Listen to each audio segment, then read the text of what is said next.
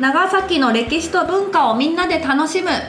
長崎ラジオこの番組は長崎が好きすぎて東京から移り住んできた移住者の品川と長崎にあるカフェと宿ルート店主の岸川と鹿児島出身で長崎のコーヒー店に勤務する森本が銀河系で一番面白い長崎のあれやこれやを楽しく語らう番組です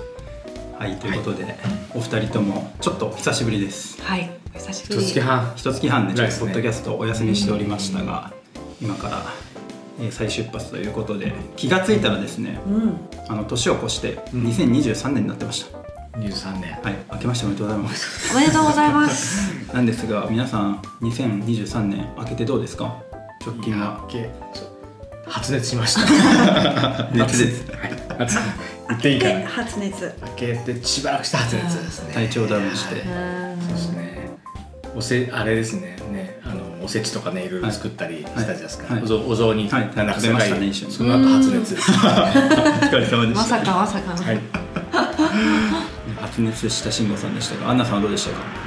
発熱してました は みんな熱出たいもう復活あしおていめでとうございますろいろ仕事も始まっておいお、いですね美味しいものを食べたりはうんい、長崎のね、は行ってます仕事でなんか面白いです、いいですねはい充実した日う々、ん翔ちゃんも僕は年末に発熱ちょっとね手前で発熱してたんですけど年明けは元気でなんか長崎の正月文化楽しんだりあとねランタンフェスティバルっていうお祭りがあったりあと節分、んうんそれなんか長崎の季節行事を楽しんでいたんですが、はい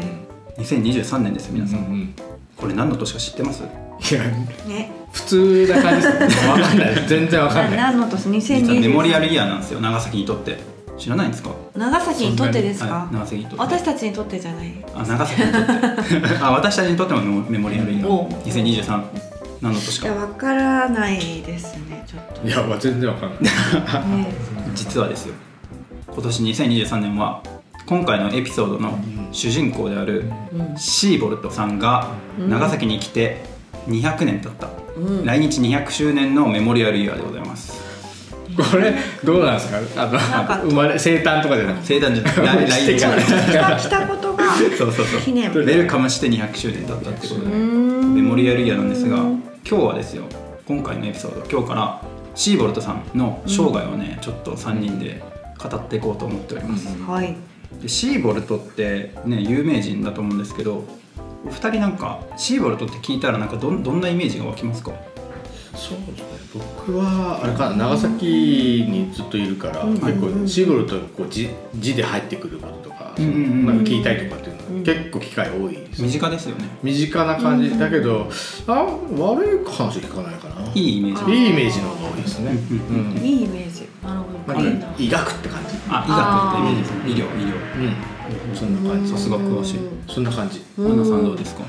私あれじゃないですかあのお土産長崎土産のおたくさん、あ出たおー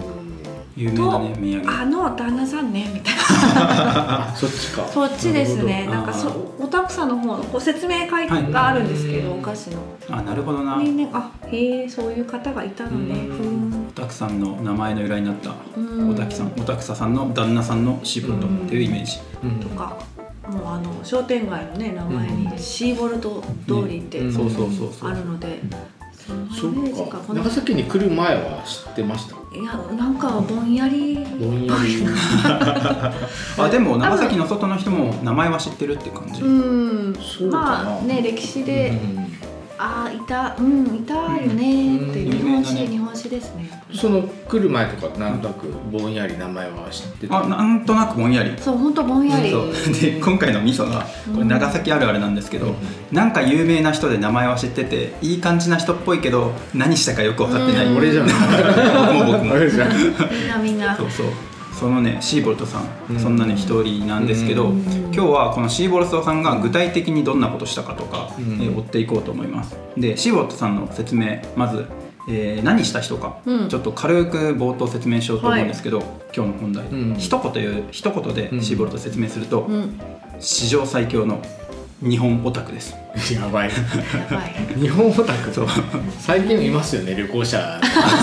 あれはあれの走りあのやっぱ旅行者さんの元元祖祖 元元祖祖史上最強の日本オタクがなるほどシーボルトなんですけど、えーちょっと説明すると、うんシーボルトは江戸時代の後期、終わりの方に、うんあの出島にお医者さんとしてやってきたのがシーボルトさんです、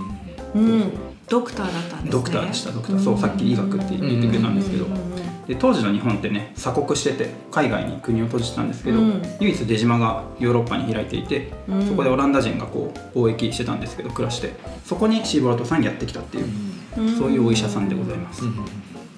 そう優秀だったそう優秀なんですよ来た時優秀なもお医者さん来た時からこう日本めっちゃええわみたいな感じがあったのかなそれが徐々にねオ今タとクかでの熱がねあ上がってい上くが感っじていいねいく様を上がっていねく今感日じ話そうと思うんですけど、へーそれのこうきっかけの一つっていうかまあポイントがですねシーボルトのおお医者シーボルトお医者さんなんですけど、んお医者さんっていうミッションに加えて日本のことを徹底的にリサーチしてくださいねっていうお仕事も一緒に持ってきたんですよ、うーんリサーチャーとしてやっていく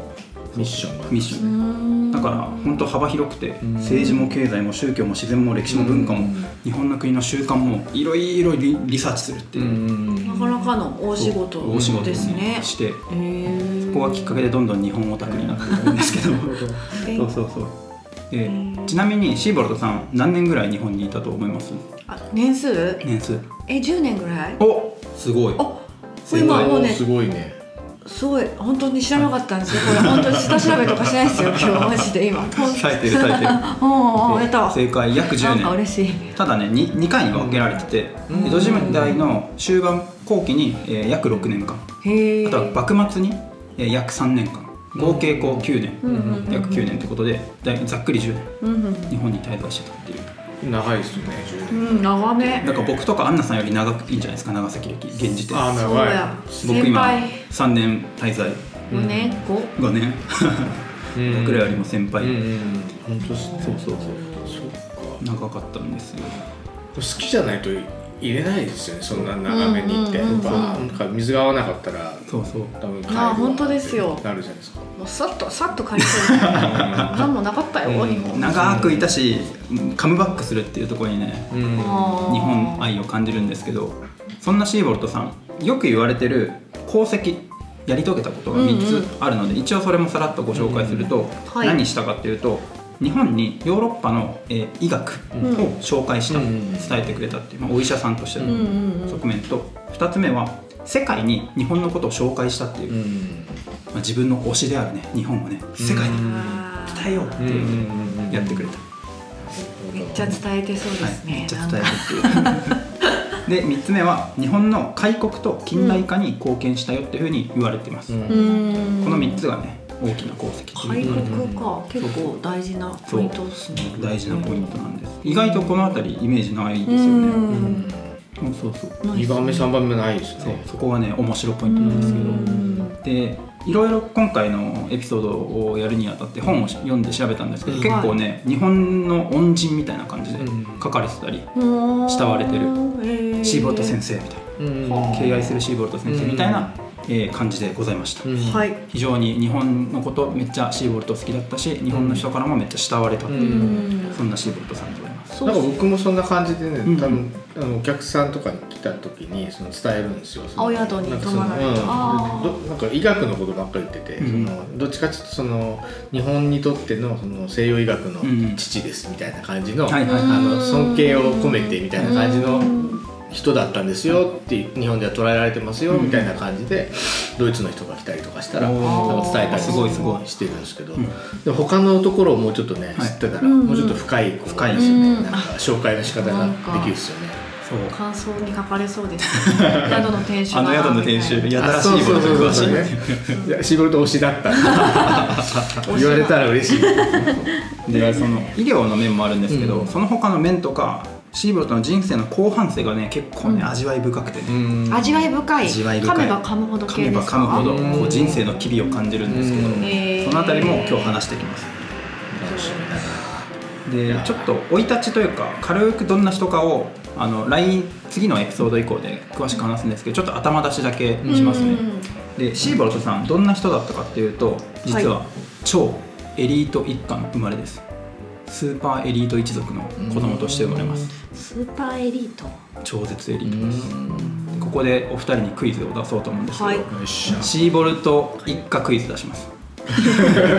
オタクになりそうやなこれやばいやばい、よしシーボルトの職業さっき僕お医者さんって申し上げたんですけど、うん、エリート一家生まれでお医者さんでえー働いてたシーボルト、うんおじいちゃんの職業なんでしょうかじいちゃんは大体お医者さんじゃないですか正解ですおお医者さんでかつ大学教授ううんんかつ大学教授大学教授すげえ次いきますじゃあお父さんの職業なんでしょうかお父さんは反発しての